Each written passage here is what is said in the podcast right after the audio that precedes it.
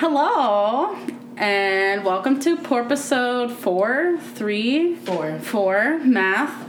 Um, here with Ellie, as always, and Peaches, and we have special guest Anna Meyer here um, today. So we're going to talk about humpbacks and stuff. But Yeah. um, yeah, we noticed that you guys really liked our last Porpisode. Um, that had the most views in the shortest amount of time out of all of the episodes. So we weren't sure if like the the humor was a little bit too much. I kind of honestly expected the opposite reaction that people would be like, "Okay, what? No." Um, but no, it, it had a good reaction, and Ellie made some good noises um, for us. She snuck up on me. I was not anticipating to be recorded. I'm, not doing it So that again. reminds me of a story. oh no.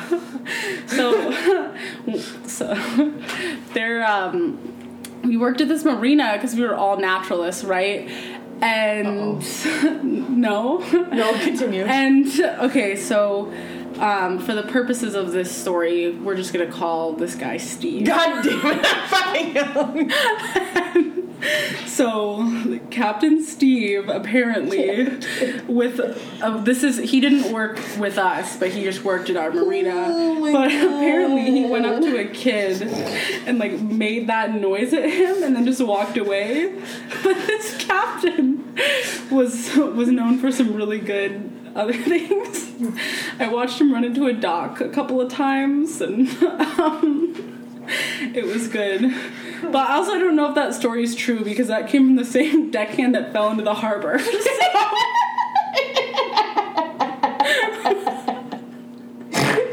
Anyways, You can't. You can't do this. you mean I can't do this to you? Anyways, awesome. So, how do you guys feel for a seal? How do you feel? I feel. On the record, I believe every part of that story. Thank you. Thank you. Every single one. all of we it. We corroborated with that deckhand's captain. He totally, totally cleared with us that it actually happened. then he fell off.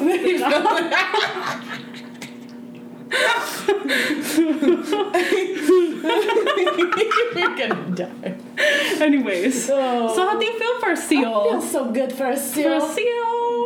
That's what we ask at the beginning. I don't know if you have you listened to the podcast yet. Did we we talked about this and then I forgot. Uh, I've I haven't gotten to the last porpisode, which is the one I probably should have listened to. It's it's fine. it's Gucci. Um, yeah, but that's what we ask. We ask at the beginning of them, which basically is like, "How are you?" Um, I've definitely heard you ask it to Peaches before. yeah, yes, because that's how that started. We- Yes. yeah. So, um, yeah. So, how do you feel for a seal? That was the dryer You feel good for a seal? I feel good seal? for a seal. for a seal. Yes. What's the context of the seal? Like, where is the seal? Is the Okay, seal like on the rocks? Or Um, is the seal was on the rocks in the water, multiple seals. It was when I was in the kayak with Peaches. Okay. And I was asking her, "How do you feel for a seal?" Okay. And for the record, she was like kind of confused. I don't think she noticed them because they weren't moving a whole lot. Because that's what they do. They're called rock sausages, or I like to call them sea sausages. Personally, Sea sausages? Sea sausages. Personal preference, yeah. Um, and because they were just chilling on the rocks, um, and she didn't know what to think about them. So yeah, we're talking about harbor seals. Those guys live all up and down the west coast, All right? up and down. Yes, there's a ton of them. I think we've talked about there the diet of the Bigg's killer whales and whatnot. Um, but they, yeah, they're they- they're pretty lazy. They're they're pretty cute. You would Ellie literally like she is a harbor seal. So if you want to like, I mean, my my Instagram handle is Salish Sea Selkie. So I don't know what that means a selkie selkie is the Irish or Celtic um, mythological creature of a woman who can transform into a seal. Wow. And basically, she That's comes you. ashore and she takes off her seal skin and becomes a woman. And how the story goes is if somebody takes her seal skin, Mm-hmm. like she has to she has to stay with them and you know it, it- generally in the stories it's kind of Yeah. like a little mermaid thing where she she the a fisherman comes along and takes the seal skin and she marries him and stays with him Yeah. and then And then finds usually, yeah, he's a jerk or something, and she ends up finding it's always in the hidden in the fireplace. He hides the seal skin in a brick in the fireplace, and then one day she Mm. cleans the fireplace, finds her seal skin, and runs off, never she be seen again. Exactly. So that's you. That's me. That's a seal. Um, Well, there are some different versions, and also it's not always women. There are some cultures that have seal men, and they're supposed to be incredibly attractive. Oh, um, really? Yeah, and so it's all over like the north end of the British Isles mostly. Okay. Um, and there's a one in like the Orkney Isles where it's not. It, it's kind of about the. Uh, like he finds her her skin and she takes it back and then she goes back to the sea and then they uh, the fisherman goes out because he's of course like super angry that his wife left him and like he ends up killing a seal that was really important to her. I can't remember if it's like her That is kid so or her seal husband. That's so Um, but she gets really hacked about it, and so now she regularly emerges from the sea to drown fishermen in revenge. okay, There's that's really cool- also there's a There really you cool go. statue. No, not up there. you go. What do you mean? Don't condone that behavior. That's so petty. Get get frogged. That's so petty. What do you mean? He, What do you mean? He goes out and kills her Okay, but friend. then and she, but she doesn't need to go kill other fishermen that didn't do that. She doesn't need to kill anybody. Don't condone that behavior. Oh my goodness, you're very heated about this. Listen, Obviously, we all need to rise above the murder here. That's what the- that's the Exactly. moral the all, right, all right, all right, don't kill people. Why? Why do I have to say that? Why is this something Jeepers. that I thought that went without saying, Ellie?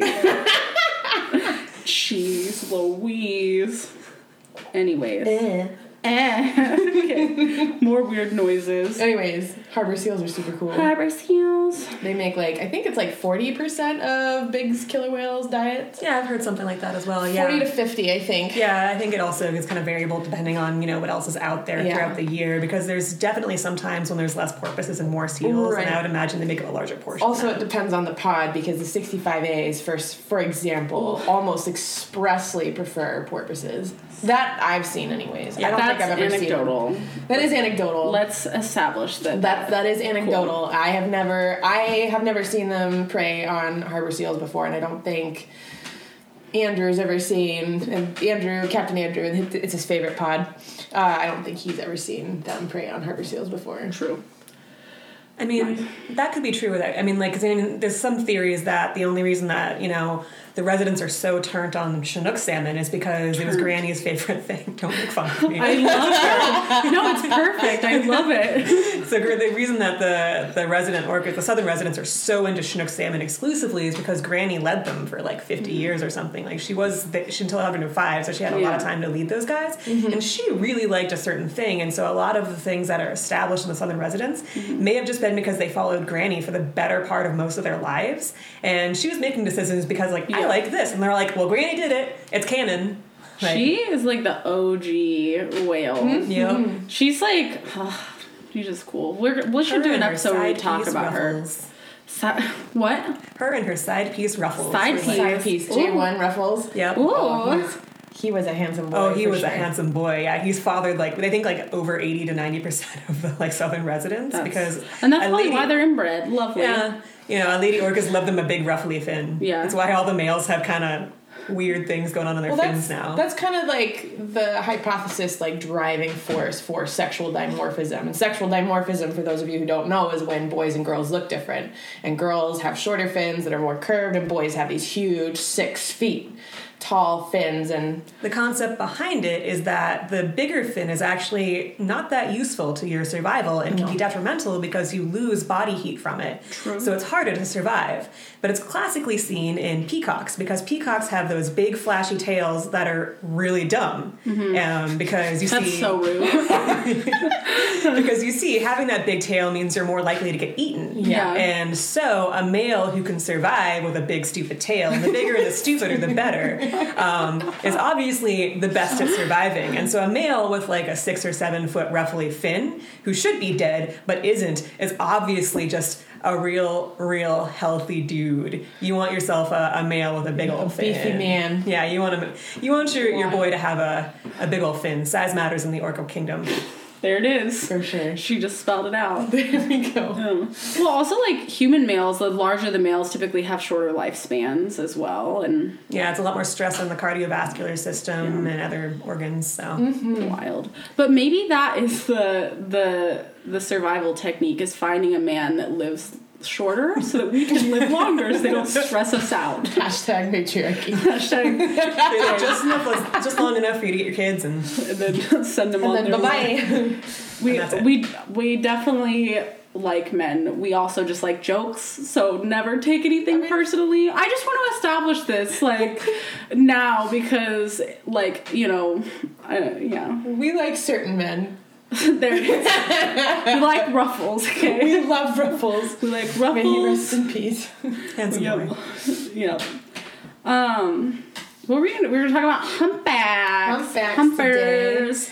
Yeah. Um, yeah, so basically there were humpbacks that migrated through this area and then they stopped and then they have come back because Ellie wanted to talk about sea star wasting disease and I was like, no, we're supposed to be like we should have some positive things because literally our entire podcast is talking about Same animals thing. dying, yes. And then um yeah, so then we, we came to this because Yeah, yeah, so- which hopefully we can get we can get the Rezzies to make a comeback. Well, and it's it's a good it's a good success story, and it's kind of you know kind of mirroring the decline of the southern residents. Humpbacks are doing really really well, and they're actually increasing exponentially in their population here, which I think is really cool, and it speaks a lot to the Marine Mammal Protection Act, uh, and it speaks a lot. Does it? It does.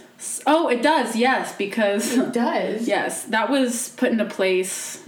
When was that put into place? What was it, 1974 or something like that? Yeah, I believe it was like 74, maybe 76. Yeah, one of somewhere in the mid seventies is when we we Yeah. decided that all marine mammals just needed Yeah, Blanket It's- protection, yeah. holistic protection. So where does that fall into? Um, like, what is the timeline of the humpbacks? I don't know that much about the So, humpbacks. you were reading up on Yeah, this. so basically, um, pre 1900s, this was a very um, this was a, a big part of migration route, but it was also a stopover point for migrating humpbacks that were Mm-hmm. coming north because if you don't have to swim to Alaska, why swim to Alaska?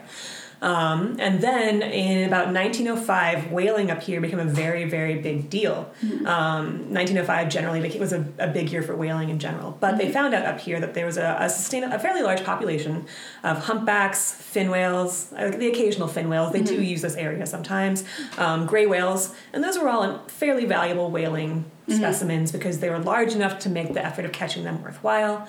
Um, and then supposedly the humpbacks were whaled out by 1908, so it took about three years for them to work through all of the individuals here. And so they were locally Louise. extinct by 1908, supposedly. Um, and then um, whaling, you know, became less and less popular as time went on. Like the whale meat wasn't really the best thing to eat. Um, Right. With the advent of petroleum products, we really Yeah. didn't need whale oil to light lamps. Which, Yeah. I mean, you didn't really want to use it in the first place because when you light whale oil, it kind of smells fishy and it burns with like a fog. So your house had this greasy, fishy smelling kind of Mm-hmm. Yeah. Mm-hmm. scrim through it if you used whale oil. But it was just how you lit lamps. Um, and then corsets went out of style in the 1920s, so they weren't using whalebone. And so a lot of the things that made the whaling industry profitable um, started disappearing around 1920s and going forward. Um, but the humpbacks here still didn't come back. They have, we theorize, a very long lifespan and a very long memory. We're not sure how long humpbacks live, so we're going to put a pin in that whole thing. But, you know, we would think that a lot of the humpbacks remembered being whaled out here and decided not to come back. Um, but then in the late 1900s, we had our first humpback return, and her name is Big Mama. Um, she was probably the first one who was passing through, we guess, and then she was like, "Oh my God, look at all this herring! This is amazing." Um, and so then she came back kind of sporadically through the 1900s, but started coming back every year in like the 2000 aughts. Like I think starting around like 2010 was when she started coming back every year. Yeah. and she started bringing babies with her. So every time she was out here, cute. she was either nursing a, chi- a baby, a little pickle, or um, was pregnant. A little pickle. I love that. Yeah, That's so, super cute. Uh, she was um, a major player in that comeback because everyone's like, "Oh my God, there's humpbacks returning." yeah. Um, but then it was still largely her for a while. Um, but I remember I saw a humpback in 2015, um, and I believe it was Big Mama. Um, we were over, I think, off of Saturna, um, and my captain was absolutely losing his mind. And I couldn't figure out why because they don't have the same sort of initial visual impact as an orca. You know, with Yeah. the orca you see the big six foot fin, and you're just like, oh my god. Yeah. With the humpback, you're just like, oh, is that a what's going on over there? And then you get closer, and then you realize it's this 50 foot long animal. Um, and so the captain was just losing his mind. And I think we saw her like a few more times that year. But not much more than that. But then Right. in 2016 we saw a few more, and in 2017 we saw quite a few more, and then 2018 they were probably about a half of our our you know whale watches. Yeah. And same this year we we saw them a lot. Yeah. And we're seeing them in groupings more and more because we used to see just one, but then you know this year we've been seeing groups of two and three and five. You know, so they're um, I don't think they have a pod structure, but they do seem to have a, a moving, constantly changing sort of temporary structure that helps them feed together and um, yeah, because they do the bubble net feeding up in Juneau, um, which humpbacks are like. It's really interesting to look at humpbacks um, because I think like there's a lot that we can't conclude a whole lot, but you know the stories of them make it interesting for our understanding of animal memory and communication because you know what you're talking about with you know they stopped coming here. Is it that memory you know that told them that, and then you know or that is it their memories that kept them from coming back? And then also because we know they communicate using songs and sounds but you know were they able to share that with other members and then that's why they all didn't come back? Or you know and when they started coming back like is that what we can conclude from this? Right. is that like it's a memory thing or that it's communication? But it shows really good adaptability. Um, but in the breath of a whale um, they were talking about this idea of the collective unconscious and um, the spread of feeding techniques through humpback communities. But essentially what bubble net feeding is is like what there's a group of humpback whales and they go in a circle like and blow bubbles around herring and then they all come up and like at this synchronize they synchronize their song. They'll all come up flash their pectoral fins towards the fish because they have white on the underside. That stuns them and then they'll come up and everybody like eats the fish all at once. And they started to see um, this this occurred first in Juneau and then it started to spread throughout. So it's just really interesting to see the spread of culture within another species. And it's interesting too because the more we study bubble net feeding, um, the more we're learning about whale communication. Because for a while we thought humpbacks didn't really make noise outside of their breeding season. We thought it was only males who sang, and the humpback male singing is its own um, really complex situation because. Um, like it's one song that gets changed throughout, and so they think there's a whole lot of interesting memory um, but I haven't researched that one enough to go too far into it. But the, that would be worth its own episode, honestly, because Yeah, the, we should definitely look at that. the male singing um, is incredibly interesting in just the historical perspectives and the memory and stuff. Um, but we kind of thought that that was really mostly the only sound we got from these guys.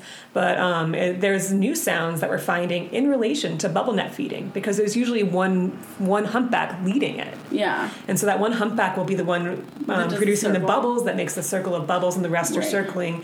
And that's the one that makes a there's actually a feeding call, Uh-huh. and they make that call, and that is the noise that indicates to all the other whales that it's go time, and we're all going to just go for the ball of at the same time. And so that again, you know, we didn't we don't really realize how much humpbacks communicate. It's still kind of understudied. Yeah. And so that bubble feeding, aside from spreading down the coast and becoming Mm-hmm. more and more interesting, is potentially also going to open our eyes to more communication between whales. Yeah, absolutely. And that ties back to I went off on like a little thing, but the collective unconscious is what she was talking about, which is like a theory that we can't we don't necessarily have the tools to study right now, but just this idea that there is unconscious information that we spread to one another. Like you don't directly um, it's not like i'm directly telling ellie hey this is how we're going to catch our herring you know? Um, but somehow they're able to spread that throughout their species or just like this idea of inherent knowing but we don't know if that's a thing but that was one of the things that she had talked about. She theorized that that could be an explanation for the spread of bubble net feeding because there were apparently populations of humpbacks that wouldn't have seen each other but they're seeing now that they're doing this bubble net mm-hmm. feeding. But also i think a lot of it too is like cetaceans are really really hard to study because they're underwater and they travel large distances and you know most research is just at surface level. Mm-hmm. And so we like you know we don't know if if these populations didn't necessarily meet up with one another. Like and each individual is different as well. So I'm interested to see because uh, they're starting to develop underwater drones. I'm interested to see Yep. what the techno- what that technology kind of opens up. Right. Um, I volunteered with Harbor Wild Watch for a while down in Gig Harbor, Mm-hmm. and the education director, she had her, she got one, Yeah. and she was like tooling around with it, and having a good time. Yeah. So I'm really interested to see what we can do with with that technology. with that technology And I think recently the Seattle Times was talking about how there was video footage now of the northern residents and how um, incredibly physical they are with each other, which we didn't really realize that they just enjoy touching each other. Like they were just Tactile. like just like the baby was just rubbing on its mom because of the physical contact, and we didn't realize they were like that lovey with each other. You know, because again, you know, they're this. I mean, while we are very aware that they are a compassionate and intelligent species from, you know, SeaWorld, um, that's not a fair view of the entire species. And so this was a really cool thing to see that, like, Yeah. orca babies are just like human babies. They just want to, like, grab on to their mom and, like, hang on to them and, like, Yeah. rub their face on them, you know? Yeah. So, for sure. It's definitely yeah. There's a lot of similarities, and I think they have I don't know. They're so adaptable, and I think part of the reason that they're able to survive so well is because they operate in really cohesive groups and they're one of the few animals that do cooperative feeding like a lot of times you know like hyenas for example they will hunt together but they are aggressive whenever it comes to sharing the food. And in orcas we see that they share their food. They make sure that everybody gets something um, when they hunt. And that's just like one example of how they're more cooperative. But i think that's you know that definitely aids in their survival i would say. Because you know obviously like we're better in groups. I think we need to like we need to learn from them because we i feel like humans constantly pit one another against each other we're still primates we're still disgusting um they're gross. literally Um, yeah, I, I mean, one of and it's kind of sad, but one of the reasons they theorize, they hypoth- they hypothesize that Princess Angeline died was Hmm. because when Tahlequah Tahlequah was pushing around her baby for those seventeen days, Yeah. Princess Angeline was more focused on feeding her daughter than she Yeah. was on actually taking care of herself. right Which They also- shows how selfless they are. Yeah, Yeah. the same thing happened with Granny, where um, it was after Polaris died, and um, her her daughter, I believe, was Star. Or um, you remember back in like 2016, Polaris, I think, was the first one who passed away. That really sparked off this southern resident decline. It was her and I think her new baby. Yeah. And she was putting so much effort into feeding her baby that she just physically couldn't keep up. She was in pretty bad shape, um, but she had a nine year old daughter. And one of the last uh, overhead photos of Granny is Granny giving a salmon to that nine year old daughter because obviously she wasn't fishing well enough on her own. And Yeah. then soon after that, we lost Granny. And so there was some speculation that Granny was working so hard to make sure that all the um, individuals, especially younger individuals who had lost, Yeah. you know, a, a close family member and who might not have been able to take care of themselves. Because a nine-year-old whale, while they know how to catch a salmon, they are physically smaller than an adult whale, Yeah. and they may not be as successful. Right. And so there's this really cool photo of Granny and a salmon and the littler whale, and she's handing it over so that the little whale gets That's a meal. so cute.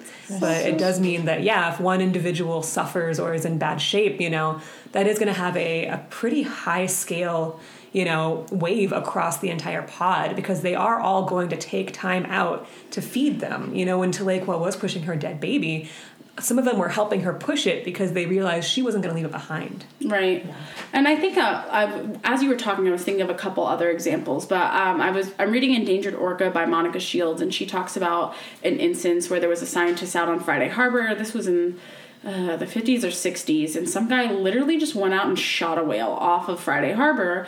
And the scientist had witnessed, um, and I forget his name, but I can look it up and come back later with that. But he had witnessed that the whale that was shot, all the other whales rushed over to it and were were helping support it um, so that it could breathe. Um, ultimately, that whale ended up dying. Um, so that's sad and that but it just goes to show that they they work together and like you know they function as a unit. It's not like you know one individual and they're just trying to survive on their own like it's about the community but there's also that one whale with scoliosis too Tumbo, yes. Yeah. I believe he's in the T2s, if Yeah. I remember correctly. Mm-hmm. But it's him, his mom, his older brother, and maybe a younger brother. Mm-hmm. And he's like 12 years old now, I Right. believe, um, which is almost unheard of with an animal with, you know, a, a fairly large physical deformity because you can see the curve in his back mm-hmm. from like the boats. You know, if you Yeah. look over at him, you can see he's got a, a fairly substantial spinal deformity. Um, and most animals, an animal with, with spinal, you know, scoliosis like that, um, who, you know, wouldn't make it this far. Um, Yeah. A lot of times, you know, there's the whole thing about you know law, the law of the fit. You know, the the strongest animal the survive. Yeah. Um, and sorry, I just totally botched the name of that. Um, okay. but yeah, so you know, But these guys actually work together really hard to feed him. His brother is always helping him eat. His mom's helping him eat. And it's cool because with orcas, if they're going through a rough patch of water and stuff, and there's a younger individual or a less fit individual or an individual who might not make it, um, the larger males will chaperone them through that rough patch of water. They'll swim in front of them and break the current, kind of like an 18 wheeler in front of like a How cute. Volkswagen bug, and make sure all the individuals get through there. And so the other members of his pod are almost assuredly helping him get through the ocean and survive as long as he has. Yeah. And that's why the big boys stay with their mamas, mm-hmm. so they can be good helpers. Mama, mama's boys. Mm-hmm. If only there were Yeah. more of them. But th- also, I think it's important to note too that there are a lot of other species where if an animal is sick or injured, they like even if it is like a group that functions as a society, they will often leave and or kill that mm-hmm. that one. And you know that's not to say that that orcas don't kill because infanticide occurs in in a lot of a lot of groups. And and I think there's one incident where they heard of an orca doing infanticide. But anyways, it just goes to show like, you know, there's not there are very few other species that will take care of an animal who is um, sick or dying and you know, it makes you wonder if they have the capacity to value a life, which I think they they Oh, yeah. do, but how could we study that? I don't know. That would be a remarkably hard one because it's harder to put into numbers. But there is, you know, some evidence um, from a. There was an article put out a few years ago. I think it was in 2016 about, you know, um, humpbacks doing things that would suggest they're capable of empathy. And um, Yeah. Yeah. even if because they were rescuing animals from orca attacks. I believe that. And um, but the fun thing was they noticed that the humpbacks that were more prone to rescue animals from orca attacks had scars from previously being attacked by orcas. See? Oh my god. which would which would What? suggest That that the all hump Are you lot. serious? Yeah. um, and so that would suggest that the humpbacks that were doing this were doing it more because I mean potentially just because it was the the entire like all of the humpbacks that were doing this had those scars, Oh potentially suggesting that they had been through that experience. They knew that that experience was awful Oh and terrifying, God. and therefore they were breaking up the orca fights not because it could be a baby humpback and it was a calorifically significant thing to do, but because they were like that sucks. I know that sucks. I'm gonna go whale on some orcas. Oh my god. So, um, and the other thing is just um, the brain structure of the whales. You know, they Yeah. have one more hemisphere than us, but they also have much more cranial folding, Mm-hmm. which is usually responsible for communication and interrelations. Yeah. And so the capacity that they have of understanding and even just, you know, interacting with each other may be potentially beyond what our, our little primate brains allow us to Literally. con- conceive of. Literally, that's what I've been saying this whole time. There's there's been a lot of incidents within recent years that people are, are taking their drones out or taking their cameras out, and they'll mm-hmm. see seals and other other dolphins getting saved from from killer whales, and even e- even like.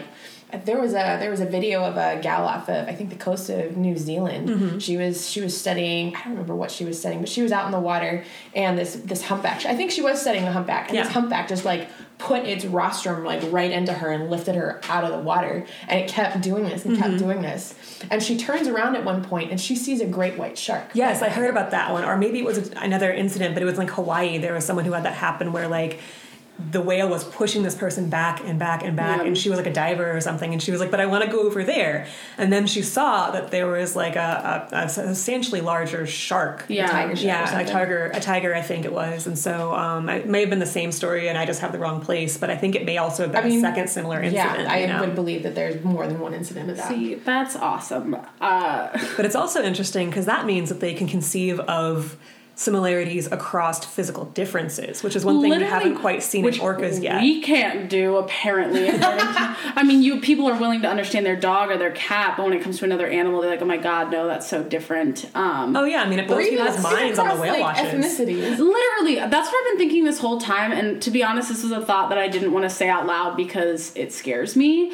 But like, if we're so unwilling, like if we just put so like we we divide people so much, and like if we're not even willing to see all people as people, how are we going to get people to care about animals? Like that is something that's been on my brain recently, and it makes me really sad. There is a definite correlation between people who have those racist tendencies um, and people who do things like animal abuse or people who go out and, Yeah. you know, butcher just random animals out of the woods, you know. It's yeah, it's definitely interesting. It's sad, but like you know, part of me is like, you know, I try to remain hopeful, and because I like you know, if we don't remain hopeful, you lose motivation and then, you know, you don't want to do it. But I'm trying to remain hopeful that we can get people to care about animals because people do care about animals, but there are some people that just like, I don't know, they just don't, they don't. I, but that's one of those things I'm like, if we can't get people to care about the people in our country, and I think, okay, back to the humpbacks. This is tying back to the humpbacks. So you're talking about how this this humpback is pushing someone up out of the water mm-hmm. and this is and potentially the ones that have scars this is an act of empathy that goes to show that they're able to understand this perspective like you were saying across physical differences across species we should also be able to do the same um, but that costs them physical energy. Obviously, we don't. I don't think they have a monetary system. I don't know how we study that. Um, it it costs them energy, which is like mm-hmm. what they need to live, but not that much. And you know, it really. Uh, humans helping one another out it doesn't necessarily cost you anything it no. doesn't have to yet for some reason we are so willing to pit each other against one another and see differences. And i think that people i think the root of this because a, a lot of this podcast is we're going to talk well we already talked about our goals. Okay we didn't but we're going to but we recorded the poor episode first. But we're going to. But one of the goals is to address the root issues within our culture um, that lead to environmental destruction and that lead to the deterioration of our society and our cultural fabric. But that's like one of those things is we pit each other against one another and we form this idea of differences. And i think that people feel the need to tear each other down and take away from one another because they think that it takes away from them whether that be something that is physical or mental. And you know taking away somebody's light doesn't make your light shine brighter. No, and taking away resources or accepting tax breaks you know it gives you more money and i don't know i don't know where i'm going with this. But basically there's enough resources and there's enough like positive energy out there that we can we can share that with everyone. So mm-hmm. like we need to learn from the humpback that even if it what does it cost you? A little bit of your energy a little bit of your time like to build someone up or to share resources or to make sure that another animal survives or is taken care of like we should absolutely be prioritizing the physical and mental needs of the individuals in our community that are human non-human whatever. Yeah. Anyways I thanks think, for coming to my ted talk. I think lady gaga was the one who said yes. being kind mm-hmm costs you nothing. It doesn't. And we haven't like it's like yeah, no. And like you were saying with Granny, like even towards the end of her life, she's out there sacrificing and and giving food to this other whale that may be suffering when she could use it herself for her survival. And yeah. we just need to get out of this idea. That is what's going to destroy us at the end of the day is when we keep with this individualistic idea and we're so hell bent on keeping up our status and making sure that we survive or whatever, no, there's no need for it. Absolutely. Like, look to the orcas to figure out how we're going to save our own species and the species other species around us go ahead i was going to piggyback off that yes, point please. granny spent her last you know days feeding a younger whale so that that whale would survive mm-hmm. into the future as well, which yeah. is, I think, could totally tie in because, you know, um, what's left of us after we die, but yeah. our legacy. What's your legacy? You know, and so if, if yes. by helping Star, Granny helped Star survive, and Star, once she becomes of age, helps to repopulate the southern resident orcas, then, you know, that, that energy expenditure on Granny's part, you know, will have lived on literally hundreds to thousands of years mm-hmm. after her yeah. you know f- after her first movement and we could always all think of that as well because you never know in your action in a day-to-day basis you know if you help a kid get to school because their car broke down and they yeah. managed to pass a test that gets yeah. them a, a, scholarship or something you know you could have started an entire like cascade that maybe that person will be the next you know head of you know some sort of environmental agency that passes legislation you, never you don't know. really ever know what that you know whatever the calories, the 200 calories the whale puts in, you know, the the you know mm. 50 cents of gas that you would put into driving someone somewhere yeah. could actually, you know, spark a whole cascade of positive effects. Literally.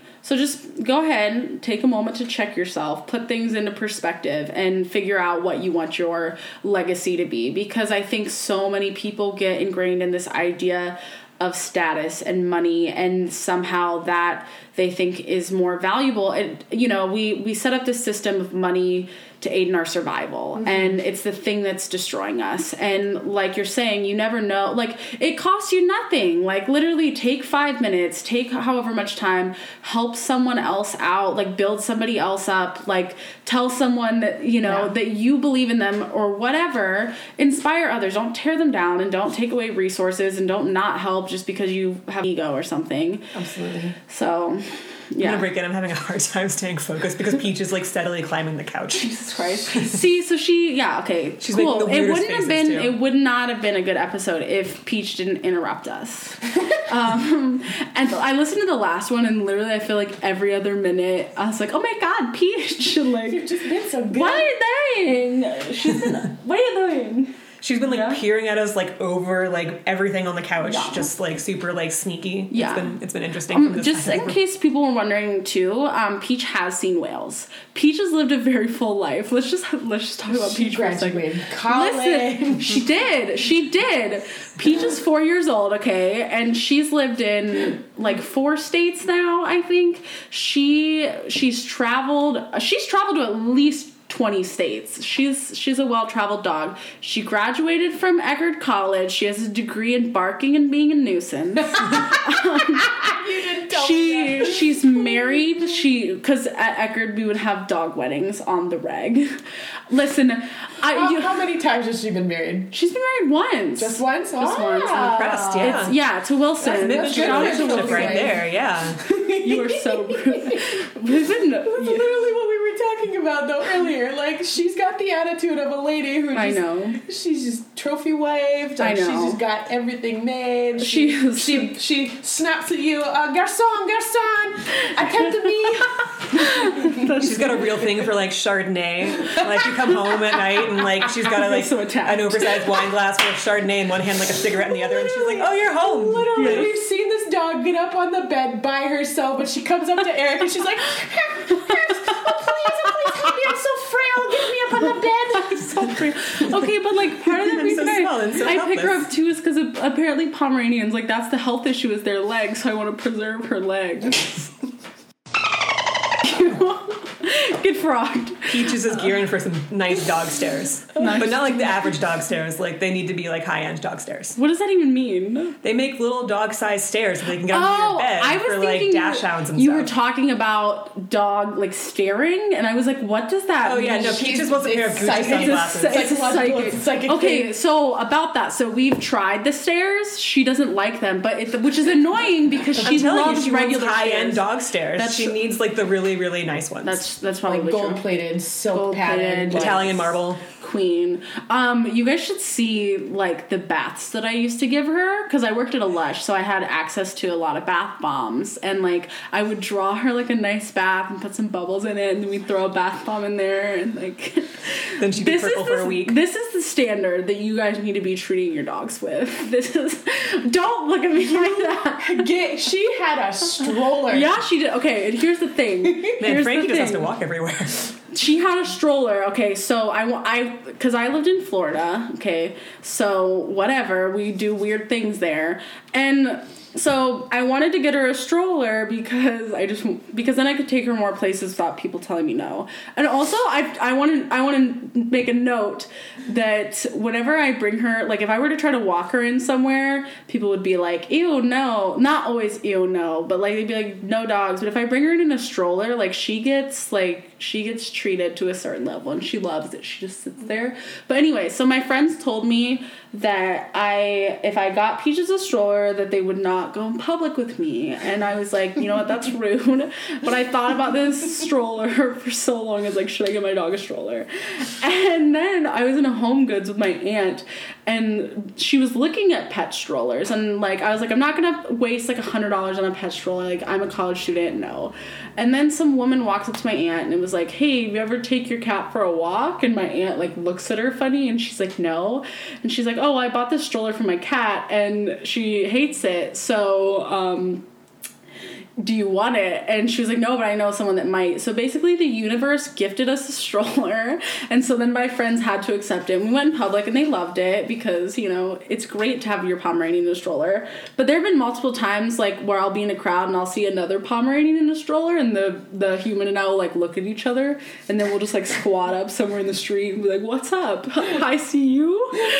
like, and then we'll just talk about Pomeranians and strollers. Oh my but I think there's a video I just came across last night on my phone, and there was one time I took my dogs, Cherokee and Peach, on a walk with our cat Chicken Biscuit, and we put Chicken, Chicken Biscuit, in the Biscuit. stroller. Uh, Uh, cool. I think this should be part of your podcast every week, having like an eye window onto someone's pet. Yeah. Yeah. Oh, Graham on the gram. Graham on the gram. Okay, so we have two Instagrams that we need to highlight Woo today. One is serious, Serial. like actual photographer, and then the other one is just Click, silliness because Erica absolutely wanted to highlight qualified captains. It's so funny because we were talking about. We'll just call him Steve. Um, that captain, and then the, the deckhand that fell in the water. Honestly, I can't, I can't, I can't. I don't understand. Anyways, anyways, so qualified captain. How I got introduced to this Instagram was Erica showed me this video of somebody trying to pull their boat trailer out of the water. They think they got like almost up the, all the way up the ramp, and then somehow the trailer just became unhitched, and then went back down the the ramp, and, and chaos ensued. Basically, And whenever I go on that account, it just reminds me of Florida. I'm like, am I home? oh my god. It's like it's really nice to see responsible boaters in Washington, though. Like honestly, oh, because in. Florida, like I don't know, if they're it's Florida. I love Florida. Oh man. Anyways, and then the second Instagram is another one of our co-workers. We there's two offices for our our naturalizing job. Uh, one is in, on Orcas Island here in Eastsound, and then the other is in Anacortes. Uh, and we would like to highlight Brooke McKinley. She's got some amazing photos. I actually saw when we went to San Juan to interviewed Deborah Giles, I saw she had an actual book in a shop, which I was really impressed with. But Brooke McKinley on Instagram, she's got all kinds of stuff. And if you ever want to buy buy any of her photos, I think she's she's got she's got places you can you can Yes. purchase them. So yes. Yeah. Um, this is now at 41 minutes, but I do want to add one last thing before we go. So for like evidence-based science facts, Oh, no. um, Ellie told me that she has three gray hairs, so I just asked. right off. So you need three, three to make it scientifically fact significant. That's not true. Don't listen to that part. But she does have three gray hairs, which contributes to the to the my Listen, to evidence for grandma. Can't. Holy. I'm so I'm so angry that I told you that. Never again. I can. I have a mental it. image of Erica just like trying to sneakily count the hairs. You're at giving me more, honestly. That's what I'm here to Erica do. has now given Ellie seven gray hairs.